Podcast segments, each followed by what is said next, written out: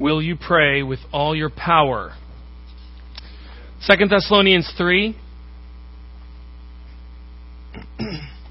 2 Thessalonians 3.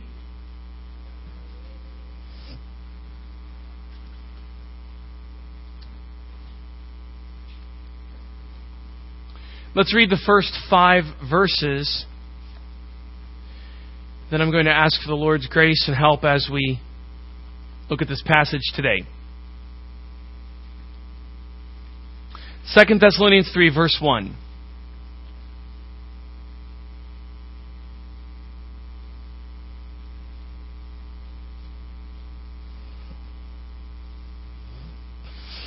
It reads, Finally, brethren, pray for us, that the word of the Lord may have free course and be glorified, even as it is with you, and that we may be delivered from unreasonable and wicked men, for all men have not faith. But the Lord is faithful, who shall establish you and keep you from evil. And we have confidence in the Lord touching you, that ye both do and will do the things which we command you. And the Lord direct your hearts into the love of God and into the patient waiting for Christ. Let's bow our heads. Our Father, you have named this day the Lord's Day and it is our day to remember that Christ rose from the dead. And we have gathered in His name because we love Him. Because we have seen something of His beauty. Because we have seen something of our own sin and wickedness. Because we have tasted His Word and it is sweet. Because even when we hear of His judgment, though it is bitter, our hearts say it is right that sin be judged. We have gathered today because we love your grace. We love to see your grace reign and rule in our lives. We have gathered here today in hopes that your Holy Spirit, who is always gracious, will pour out an anointing on us today. So, Father, cause your word to run. We pray that your word would be glorified by each, each of us who prays and preaches and listens. We pray, Father, that you would cause our hearts to be kept from Satan. That we would not sin in our laziness or in our pride in our disinterestedness, or in our prizing of other things before you. We pray that we would do and keep on doing those things which honor Christ, and that our hearts would be directed into His love and established in the faithfulness of Jesus. So we ask these things in confidence that you will give them because you have commanded that we pray for them. Amen. We read each night with our children and pray with them. Let me rephrase that. We read most nights when we are not at church or meeting with people or out past 10. And we, we have a catechism that we have memorized with our children. One of the questions in that catechism is, What is prayer? It's the Children's Catechism, and it says the answer is prayer is asking God for things that He has promised to give. That's a pretty good definition. That's just for children. It's only about 10 words long. Sure, we could go longer. But as a start, let's think that way. Prayer is asking God for things that He has promised to give. There are some things in Scripture He's promised. I want to encourage you today to get the freebies. So we're going to look at some of those. There are sometimes you have to say, if it be thy will. And there are sometimes you don't need to say that. You need to pray with confidence. I hope to labor so that you will have confidence. Then, if only we can just do it. Because He will give these things to us. That's what this is about today. That's what 2 Thessalonians 3, 1 through 5 is about. It's about asking God for the things He says, I'll do this. So let's pray for those things today. Now, before we get into the passage, let's look at the first verse and the first line. There's two words here that we need to examine. Finally, brethren, pray for us. Brethren and us. Let's get to figure those out first of all. Who is the us? We'll go back to chapter 1, verse 1. Most of you should have this on one page or two pages in your Bible. Go back to 2 Thessalonians 1, verse 1, and tell me who's the us. First word of the book. It's Paul. And then some other guys. What are these guys doing here? Silvanus and Timotheus. Timothy and Silvanus. This is a missionary team. Right? Who was Paul but a missionary? So we have Paul the missionary and two guys on his missionary team. We know there are many more. This is a missionary team saying, Pray for us. When we say a missionary team, what do we mean? We mean a church planter. Now, we're not against other kinds of good works. But specifically, what was the Apostle Paul? Have you read the book of Acts? In Acts 13, the Apostle Paul is sent out to plant churches. He didn't drill any wells. I'm not against drilling wells, and I'm not against starting orphanages, but Paul the Apostle didn't do that. Again, that's not necessarily saying it's wrong or sinful. But Paul was a missionary because he went to places that did not have a reproducing body of believers, and he planted churches there. He did it many times, almost a score, if you count up the places in the book of Acts. He was a church planter constantly. And in this letter, Second Thessalonians, we see him writing back to one of the churches he planted. Now, this is a miracle. It's a miracle church. Because that's what the second word here says. Look, look chapter 3, verse 1. Finally, brethren. Who's the brethren? The church in Thessalonica. Who were they? They were amazing. And when I say they were amazing, I'm not necessarily saying that amazement came from themselves, but this is amazing to see. Again, let's go back to the book of Acts. In Acts 17, verses 1 to 10, Paul preached to this group. You don't, you don't have to turn unless you'd like. You can turn if you'd like to. But in Acts 17, 1 to 10, we hear the story of how Paul planted the church in Thessalonica. He did it in three weeks. That's amazing. That's a miracle. Acts 17:2 says, "3 Sabbath days he reasoned with them from the scriptures." Now let's just say that Paul got in there on a Sunday and he left on a Friday. That's still like 27 days. It's under a month. And the church was planted.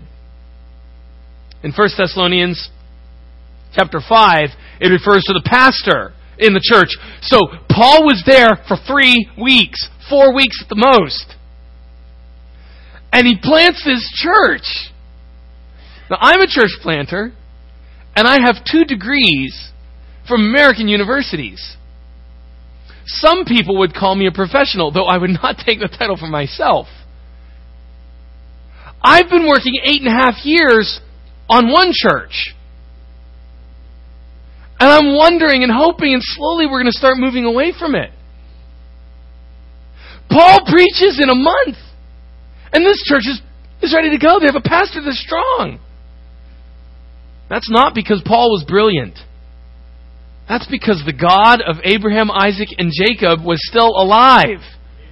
That's a miracle. Imagine your pastor if he was here for a month and then said, That's enough. I'm leaving now. How many of you would still be worshiping here? That's a miracle. But immediately in Thessalonica comes this persecution. There's, there's uh, Jews who don't like the message, so they, they oppose Paul. That's Acts 17 again. So they're opposing him. So these believers, when they choose for Christ, they're making a decision that's serious. Because you're going to be persecuted. So they kick Paul out of the city, or the believers urge Paul to leave. About a year or two later, Paul writes this letter. So, Paul's been a missionary for about seven years when he arrives in Thessalonica. He's there for how long? Three weeks. Persecution forces him to go to the next city, and he's already got a pastor there. That's what 1 Thessalonians 5 tells us. This is amazing. But if you read 1 Thessalonians, go back to 1 Thessalonians chapter 1. We just need to get this context. 1 Thessalonians 1. And if you went to Acts 17, now it's going to take you longer to get to 1 Thessalonians, but it's your own fault because I told you not to go there. Verse 8 says, uh, look at verse 7. So that we were examples to all that believe in Macedonia and Achaia. Verse 8. For from you, who's the you? The believers in Thessalonica. For from you sounded out the word of the Lord, not only in Macedonia and Achaia, but also in every place your faith to God were to spread abroad, so that we need not speak anything. This is before smartphones and email. He says, your faith is going everywhere. This is about a year or at the most a year and a half after Paul planted the church. Within 18 months of planting this church in a month's time, their, their faith is so mature that it's spoken of everywhere. This is an amazing church. This is a model church. This is the kind of church I would want to join, and I hope I'm planting. Now, these are the people he asks to pray for him. Would he ask us to pray for him? How many times does Paul ask for prayer? Two times. Colossians 4, and he asks the Thessalonian believers. That's it. Now, how many times does Paul talk about prayer? Approximately 33. Now, I say approximately because I didn't count. I, I got that from A.W. Pink. Uh, Paul talks about prayer all the time. But how many times does he actually ask for prayer in his letters? Only twice. Colossians 4, and he asked the Thessalonians. Would he ask us to pray for him? It's almost as if he says, I'm not going to ask the Corinthians because I know they won't do it anyway. Would he ask you? I, would actually like you to be on my prayer team. Well, he does ask them. And since he asked them, and we get to read his letter, he's asking us through the Holy Spirit in 2 Thessalonians 3, verse 1. Now, we've got this context down. Who's the Paul? The missionary. He says, You strong church, uphold me in your prayers. And he's now going to give a list of five prayer requests, one per verse. One in each verse. I don't want to say one per verse. None of them are perverse. So there's one in each verse, and you can just mark in your Bibles right on the side there, one, two, as we go through this. And I'd encourage you to underline and mark here. There's one more thing we need to notice before we get started. And I'm looking at the clock, and I'm well started in my time. There's one more thing, and, and that is finally, the first word of verse 1. Finally groups together this whole paragraph. He's been talking about things in chapters 1 and 2, the second coming details about the tribulation. And then in chapter 3, verse 1, he says, finally, okay, I'm going to put it all in a summary. Verses 1 to 5 are the summary.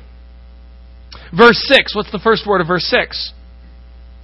Now. He starts a new topic in verse 6. But verses 1 to 5 is one topic. This whole section is about prayer. So in this section on prayer, we have two prayer requests in verses 1 and 2, and then in verses 3, 4, and 5, we have we have a little bit of a change. Look down at verse 3, the first word of verse 3. What's the first word of verse 3? Yeah, it's kind of you know you know what it's like when you say, "I love you, honey," but, and then you know the but means everything about the "I love you" is now canceled because there's something I need to talk to you about. Paul changes direction. You know the word but, it, it changes directions. Paul says, pray for me this way, verses 1 and 2, but, and then he's gonna, he's gonna shift, and you see the pronouns in verses 3, 4, and 5. He starts saying you, you, you. Look in verse 3. The Lord is faithful who shall establish you and keep you from evil. Verse 4. We have confidence in the Lord touching you, that ye both, and on and on. Verses 3, 4, and 5, it's about you, the Thessalonian believers. Verses 1 and 2, it's about Paul and his missionary team. So verses 3, 4, and 5 are about the attitudes or the way they should think while they're praying. So pray two things while you're thinking this way. Is it possible to really think a certain way and not to have it affect your prayers? The other day, I was visiting my mother two weeks back, and in the morning, my habit is to pace while I pray, to walk, because I will get sleepy if I sit down, as some people are. I can sympathize because I get sleepy when I sit down, so I pray by walking. It's always a bit of a concern to me when I'm praying with someone who says, let's kneel, because I know that's a very respectful posture. It's also a more relaxed posture for those of us with ADD. and as I was pacing, my mother came out and said, Oh, what are you doing? Are you just thinking or are you praying? And I said, Yes. Because I, I, I tend to read the Bible and then try to think through it and pray through it. And that's what Paul is doing here. He's saying, Pray this way and think this way. Verses 3, 4, and 5 are the kind of attitudes of the thought life. We have to pray that way too. So, for our purposes here, we're going we're going to find a prayer request from each of these verses. Now, let's see them. Verse 1 Pray for us that the word of the Lord may have free course and be glorified, even as it is with you. Uh, now, in English it says, may have free course. That's four words in English, but in Greek it's only one word. It's the word run. Pray for us that the word of the Lord would run.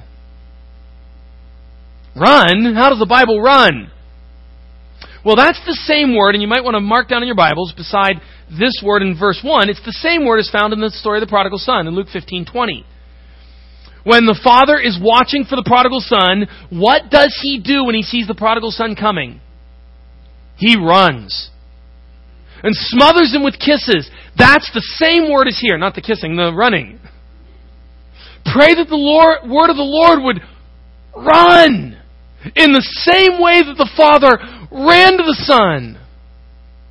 Now, do you think that the father ran with some kind of while I'm out just kind of lackadaisically jogging along. It was a wholehearted commitment. That's what we're supposed to pray for the Word. Pray that the Word of the Lord would run. And then there's another verb in verse 1. What is it? And be glorified. Now, wait a minute. The Word's not doing the action here, right? It says, Pray that the Lord would be glorified. Now, if the Word was glorifying, okay, the Word's doing the glorifying, but the Word's not glorifying, it's having the glory done to it. Right? You see that? So that means you and I are supposed to be doing the glorifying. Pray for us that the Word would run in such a way that people would glorify it. What does it mean to glorify something? Means two things. It means to understand it and to happily receive it. You can't cut out the word happily. It's not enough to receive the Bible, you have to happily receive it. God commands you to be happy. It's not enough for you to say, I'll believe in Jesus. Sheesh. I'm going to preach this week to the young people, and we are praying that they would be converted, saved. But the kind of salvation we're looking for is not someone who says, All right, I'm going to do this because I have to. But rather that they would understand it and happily receive it. No wife is glorified by a husband who says, Here's your flowers. I have to because it's our anniversary. Glorifying means you understand it and you receive it. To understand it means it has to be taught. Which is why Paul, when he planted this church, it said, he reasoned with them. When we hear the Bible preached, we are hearing the Bible taught. And if the Word of God is not clearly explained, then we didn't do what Paul did. And how can this prayer be answered? Because in order for it to be glorified, it has to be understood. We need to be teaching the Word in order to happily receive it. This has happened many times in history. In 1904, in Wales, in September of 1904, a revival broke out. When a man was preaching at a church, suddenly people began to be converted. They invited their friends and they said when he was done preaching, Come back tomorrow night and teach us. The next night, more people came. Over the course of eight months, a hundred thousand people are recorded as having been added to the church membership in Wales. And for the next two to three generations, the churches were revived. It wasn't something that lasted a week. It was a movement of God's Spirit that happened in the Korean revival in 1884 to 1910. that was years I just said. 1884 to 1910. How many years is that? 1884 to 1910. That's a revival that goes on for a generation. What country sends out more missionaries per capita than any other country in the world? South Korea. Now, they don't send out more missionaries than America because America has 350 million people. But per capita, South Korea sends out more missionaries than any country in the world. And that dates back to 1884 to 1910. The Word ran. God answered this prayer. He'll do it. Pray that this would happen. And I just found something this morning when I was reading. God answered this prayer for Paul. This letter was written when Paul was in the city of Corinth in Acts chapter 18. In Acts 17, he plants the church at Thessalonica. Then he goes to a few cities and ends up in Corinth in Acts 18. He's in Corinth when he writes this letter. He's there for a year and a half. While he's there, he starts preaching, and no one's converted. And there's persecution again. And he's so discouraged. He writes a letter to the Thessalonians and says, Pray for us that the word of the Lord would have free course and be glorified. And in Acts 18, verse 8, it says, And many turned to the Lord and believed. He writes the letter and says, Pray for us. Evidently, the strong church prayed and God answered. Why wouldn't we expect that? We should expect that, shouldn't we? That's what faith is.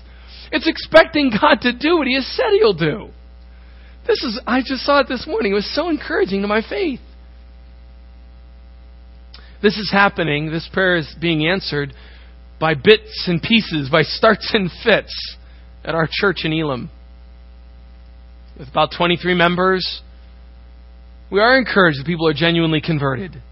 We know that's a work of God's Spirit. But oh, I pray for you and ask you to pray for us that the word would run among the Tongas. There are so many villages to be reached. Pray that the word would run. Pray that it would be glorified. Prayer request number two, verse 2. And that we may be delivered from unreasonable and wicked men. Who's the we in verse 2? It's Paul, the missionary. There's two words to describe these men. They're unreasonable and wicked. If you have a modern translation, it'll say maybe perverse. It's a word that can mean insane. They're insane. They're crazy.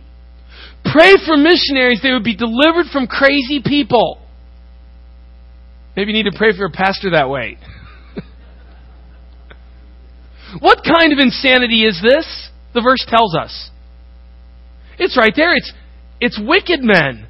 These are not people who have mental problems, who are not able to drive a car because their minds don't work correctly.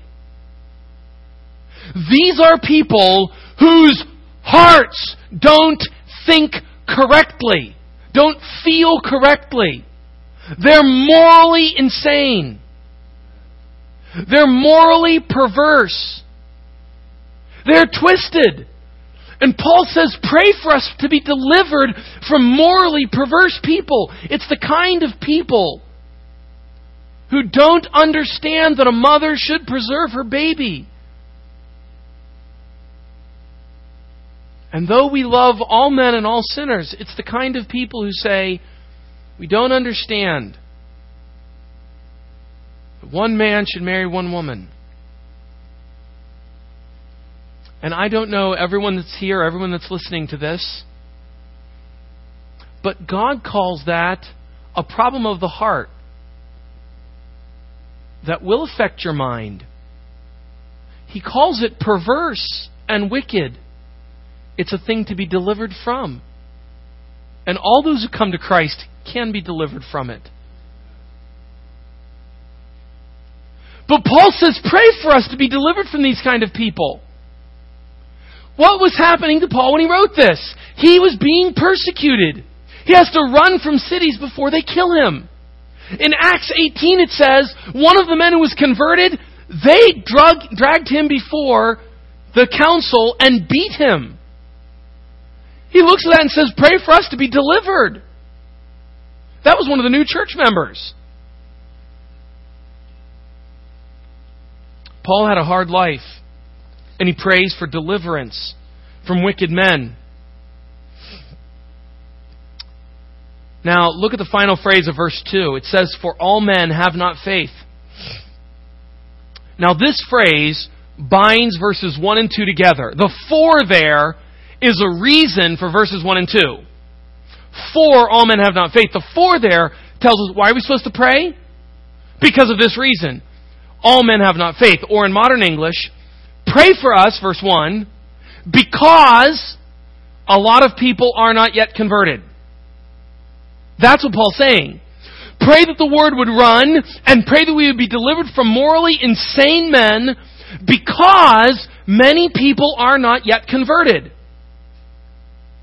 Paul is not praying, pray for us. He's not saying, pray for us to lead a comfortable life. Pray for us because someone gypped me when I bought the air conditioner.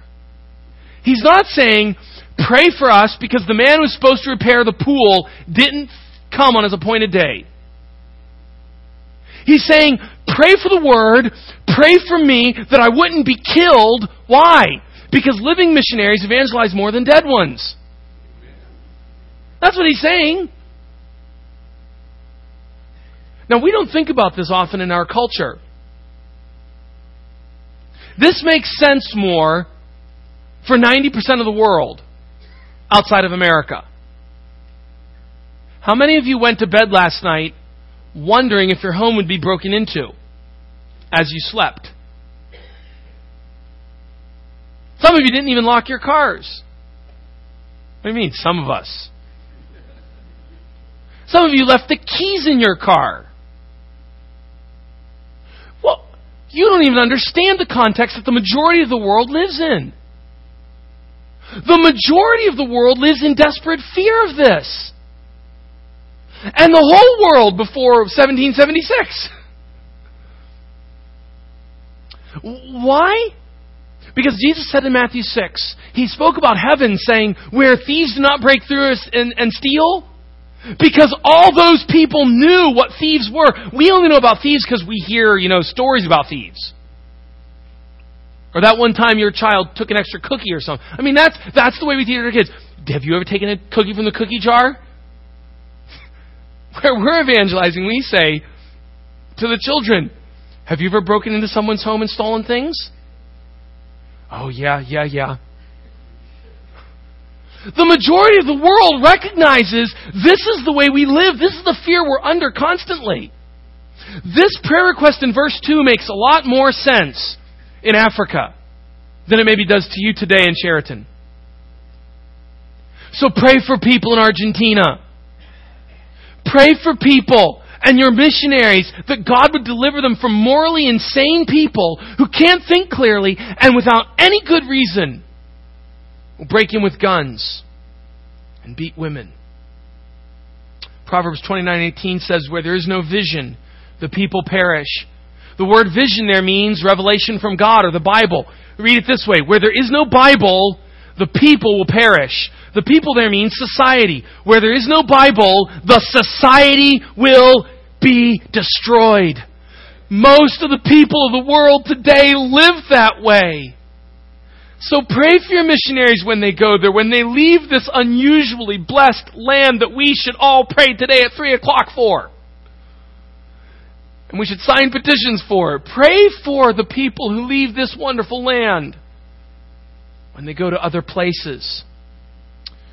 The Sunday we arrived here, the 10th of May, just two months back, I called on Skype to talk to some of my church members, and I heard that one of the grandmas there's a lady in our village who's in her 80s. We don't know how old she is because civilization hadn't reached her before she was born.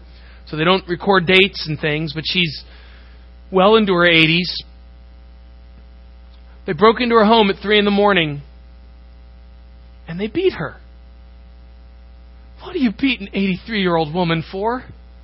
She'll give you anything she has. That's the kind of society your missionaries are sent to. And of course, on the 2nd of December, Amy and I experienced that. Pray for your missionaries that they would stay alive so they can reach people with the gospel. That's a command. Now, I find that that's a very masculine way to speak. If I say to my wife, we just need to stay alive long enough to give the gospel. It's hard for a woman to take comfort when she knows her job is to nurture five children. And seeing as there are a number of other people who would relate to my wife in her gender here, let me move on to verses 3, 4, and 5. Because Paul doesn't stop there, he moves on and says, But the Lord is faithful who will establish you and keep you from evil. Now, we do need to stay alive, but notice this third request. Request number three pray for protection from satanic attack. The Lord is faithful who will establish you and keep you from evil. Now, evil in, in Greek has, a, has an article. It's the evil. The evil. What's the evil? Not ISIS. The evil is the evil one. It's Satan. Paul says Christ is able to preserve you from Satan.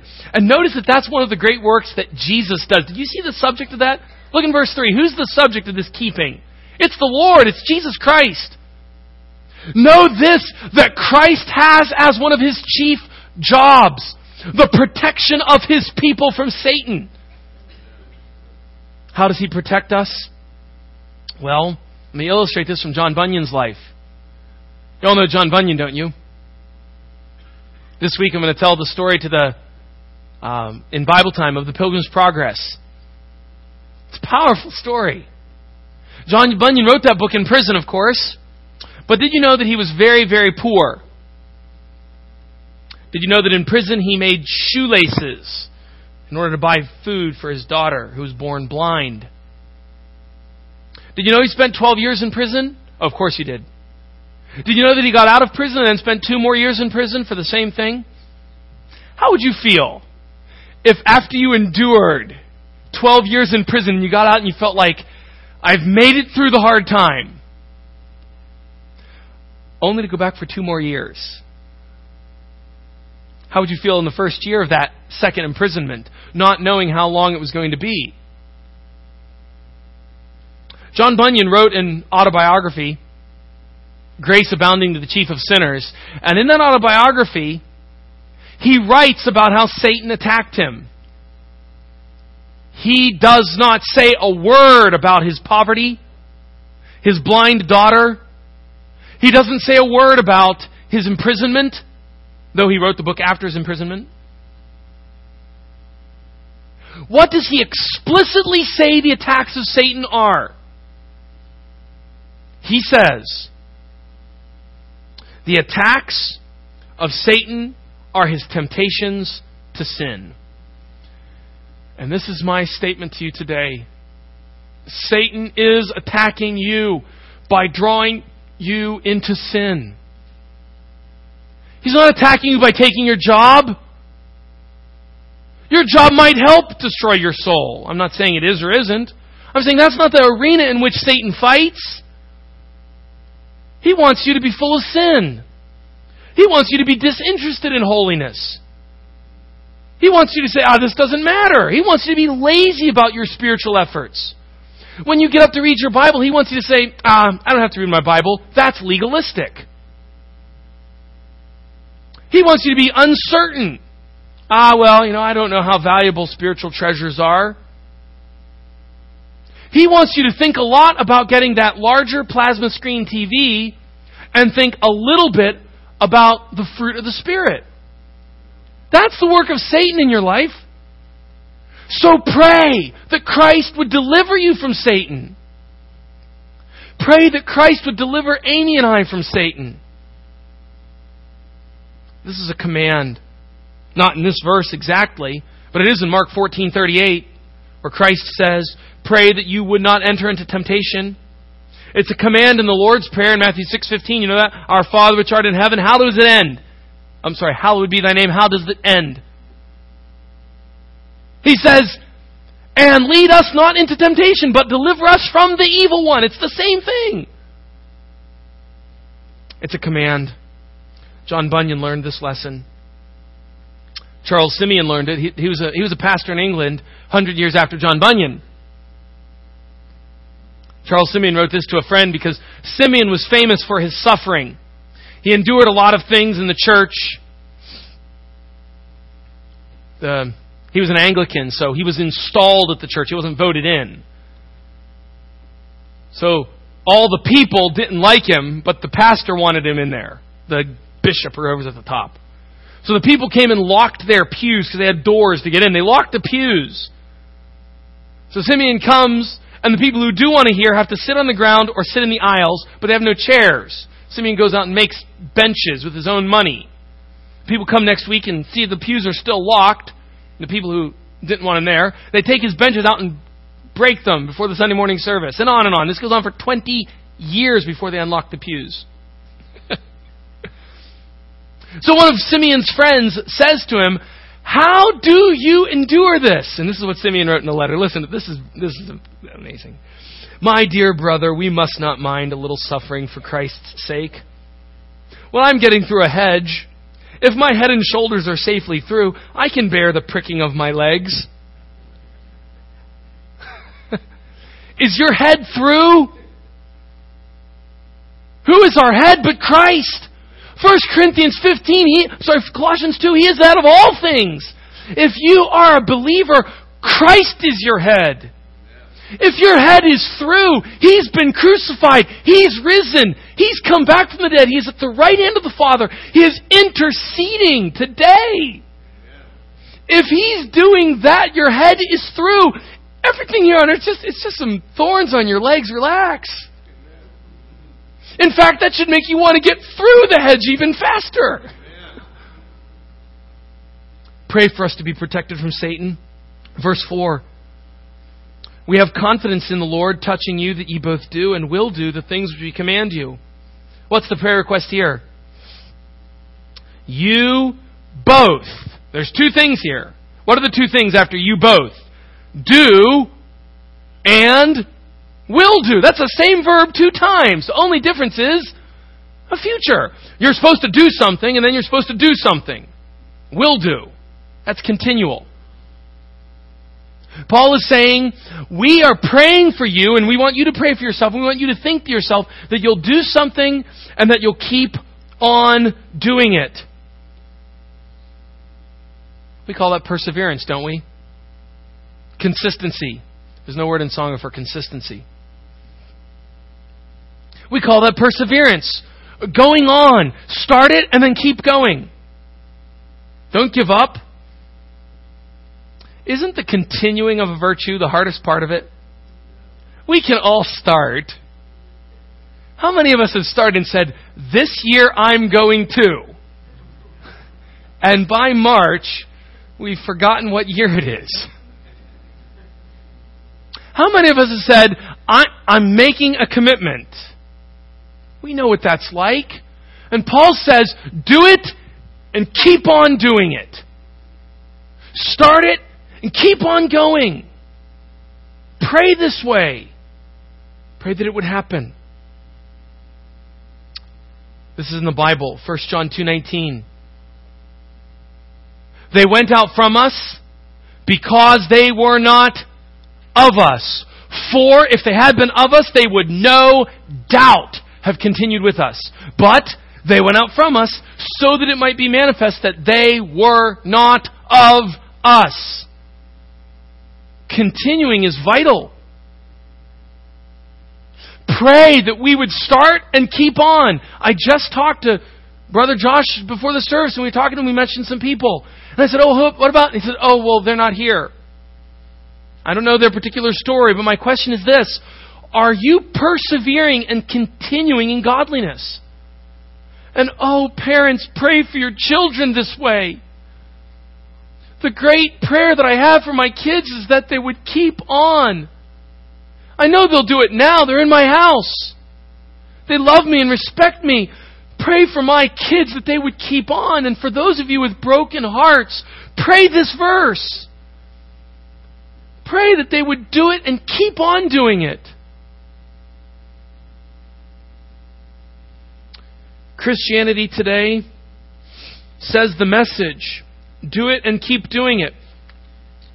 The things we command you from verse 4. And the world says that's too authoritarian. We don't like authority. Down with authority. We're all equal. Everyone gets his own blog. I have a blog, by the way. I'm recovering postmodern. Pray for me. But you can't be a Christian without submitting to authority, right? There was a famous pastor once who said, see if you know this pastor. He said, You are my friends if you keep my commandments. You ever heard him preach? He's pretty good. Jesus rebukes the Pharisees by saying, Remember the Pharisees, they were tithing of their spices, their mint and anise and cumin. This is like they, they would put those little little um, cups right by their window, and the sun would come through, and their their their herbs would grow. South Africa, they say herbs. the herbs would grow up there, and they come and count the leaves, twenty six leaves. So they they uh, two point six exactly, and they make a show at the temple and drop in there two point six leaves. And what does Jesus say to them? He says in Matthew twenty three twenty three, he says, "You pay tithe on your herbs." But you've forgotten justice, mercy, and faith. These ought ye to have done, justice, mercy, and faith, and not to leave the other undone. Keep on tithing from the herbs, but don't stop this. Christianity has a lot of commands. People don't like it, but it doesn't change the fact that that's what the founder of the religion said. This verse is very well illustrated in the sad case of Ray Boltz the singer who sang Thank You giving to the Lord. Maybe you've heard the song. For over 30 years, he was a professing Christian. In 2008, he left his wife and openly declared himself a homosexual. History is filled with Judases. It's filled with those who start and don't finish. Our lives are filled with those kinds of things. So pray verse 4. Verse number 5. And the Lord direct your hearts into the love of God. Let's pause here for a moment. When it says the Lord direct, that the tense of the verb in Greek, actually the mood of the verb, is a wish. It's a desire. It's supposed to say, and may the Lord. You could translate it, Oh, may the Lord direct your hearts this way. May He guide you this way. When Paul writes verse 5, he's saying, I wish that your hearts would be directed. Where? Where? Look down to verse 5. Directed where? Into the love of God. He doesn't wish for health or comfort or safety. He says, I'm wishing for you that you would love God.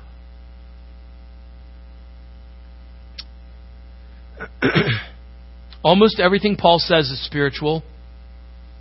Almost every prayer request is for spiritual things. Now, he does pray in verse 2 that we be delivered from wicked men, but almost everything he says, every time he talks about prayer, is praying for spiritual requests. And here, look at this in verse 5. The Lord, that He would direct your hearts into the love of God. Think of the love of God. How do we know that God loves us? Well, think today about what you're going to eat. Most of us for lunch are going to eat tasty things. You're going to have marinara sauce maybe on your spaghetti. Why did God have to make it that way so that tomatoes combined with salt and cilantro and whatever else you have to put in to make that sauce? Why did God make it so that when you eat that, it's pleasurable? To demonstrate His own creativity and His own generosity to just pour out goodness on you and I. He is a father, our father which art in heaven. And what kind of, what's a real father like? He loves to pour out gifts. He's overflowing with goodness. He's a Niagara Falls of kindness. He made sauces and donuts so that your mouth would go up at the ends. That's His love for us. Think of His love before the foundation of the world. Think of his love in that he has not destroyed us for millennia. Noah lived, what a, uh, I'm sorry, the earth lived 1,600 years before Noah? How many years have we lived since Noah? And there's been no more floods, no more fire. How many of you were saved at 40 years old and God was merciful on you year after year after year that you continued in wickedness? That's love.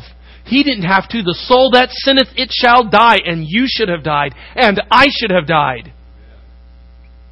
Oh, well, Brother Seth, that doesn't apply to me. That's all well for him, but I was born into a Christian home. I was saved at a young age before I sinned. What love is this that He poured out on you, a Christian mom and dad? That's even greater than the other guy who lived 50 years without judgment. Do you realize how few the people are in the world that have a Christian mom and a Christian dad? What a gift this is! Will you ignore His grace? Say, well, what's your testimony? Oh, well, you know, I was born into a Christian home, so I was saved at a young age, so yeah, that's it. That's it? You mean of the billions and billions of people in the world, God said, I'm going to put you in the home where they love you and pray for you and teach you the Bible and you say, oh, that's it. Oh, the love of our Father. Paul's saying, I'm praying that your hearts would be directed into that. It goes on, he sends his son. Isaiah 53:10. It pleased the father to bruise him or to crush him. The father crushes his son for you and I. What love is this? And so he loves you even though you continue in your sin. When is the last time you were tempted to worry or fear? L- listen to this, listen to this. When is the last time you were tempted to worry or fear, but those fears left you because you returned to meditate on the love of God for you. If you can't think of a time, then you really need verse 5. Last phrase in verse 5. And the Lord direct your hearts into the love of God and into the patient waiting for Christ. Now again, we have an issue here because the word waiting should be in italics. You know what italics are, right? We turn the words on an angle there. Look back in verse 2. The word men is in italics. You see that there? What does it mean when a word is in italics? Added by the translators, right? It's not in the Greek text, okay? The word men in verse 2 is not in the Greek text. They had to add it to make sense of the word in English. That's fine. In verse 5, the word waiting should be in italics because it's not in the Greek text. The translators thought that Paul was talking about the second coming here because he was talking about the second coming in chapter 2. So they added that. I think rather they should have left it out and it should say, The Lord direct your hearts into the patience of Christ, the faithfulness, the steadfastness of Christ. That's what Paul's praying here. May the Lord direct your hearts into God's great love for you and into the amazing patience and fortitude and strength of Jesus Christ. How does Christ have strength? Hebrews 12 says, Consider him who endured such contradiction of sinners against themselves, lest ye be wearied. So you looked to Christ, and you looked to Christ who, when he was led in front of his persecutors, he'd answered them not a word. Look to Christ who was like a lamb before his shearers. Look at Christ who suffered unto death outside the camp. And then I, I, I quoted just a moment from Hebrews 12. Oh, consider Christ. Hebrews 12, verse 1. Verse 4 of that passage, after it says, Consider Christ, it says, For you have not yet resisted unto blood, striving against sin. He's saying, Look to Christ because Christ did have patience until they took his blood. How many of you and I have fought with our sin to the point where we lost blood over it? And that's what he's saying here. Our Savior endured and was patient and was faithful and was steadfast until the point that they took his life. May the Lord direct your hearts to see that. But we want to pass over these verses and say they're not very practical. We want to move off these verses and say, give me the five steps or the three steps or give me something that I can relate to. And I want to settle your hearts today on this. What could be more practical than praying the way Paul tells us to pray? If you have a prayer list, can I challenge you to take your prayer list and set it aside in favor of these five verses for a week or a month. And for a week or a month, pray for all the people that you pray for according to these five things. What things? Verse 1, the word would run, the gospel would run. Verse 2, missionaries would be kept alive for the sake of evangelism. Verse 3, you would not fall into sin. Verse 4, persevere in obedience. Verse 5, that our hearts would be settled on the love of God and the example of our Savior. The practical challenge today is to think this way and to pray this way. That God would answer the things He's promised to give us. Our son broke his arm in March, March 2. Caleb, our eight year old. He'll be glad to show you the scars if you want to see them. The doctor was an orthopedic surgeon, a specialist in the big city we had to go down to, and he said um, it was the worst he'd seen in 35 years. Amy put it on Facebook, and many people prayed for him, and we're grateful for that. Probably many of you did. We are so thankful for the people that prayed for us, and we're so grateful that it looks as if he's going to completely heal and have use of his left arm again.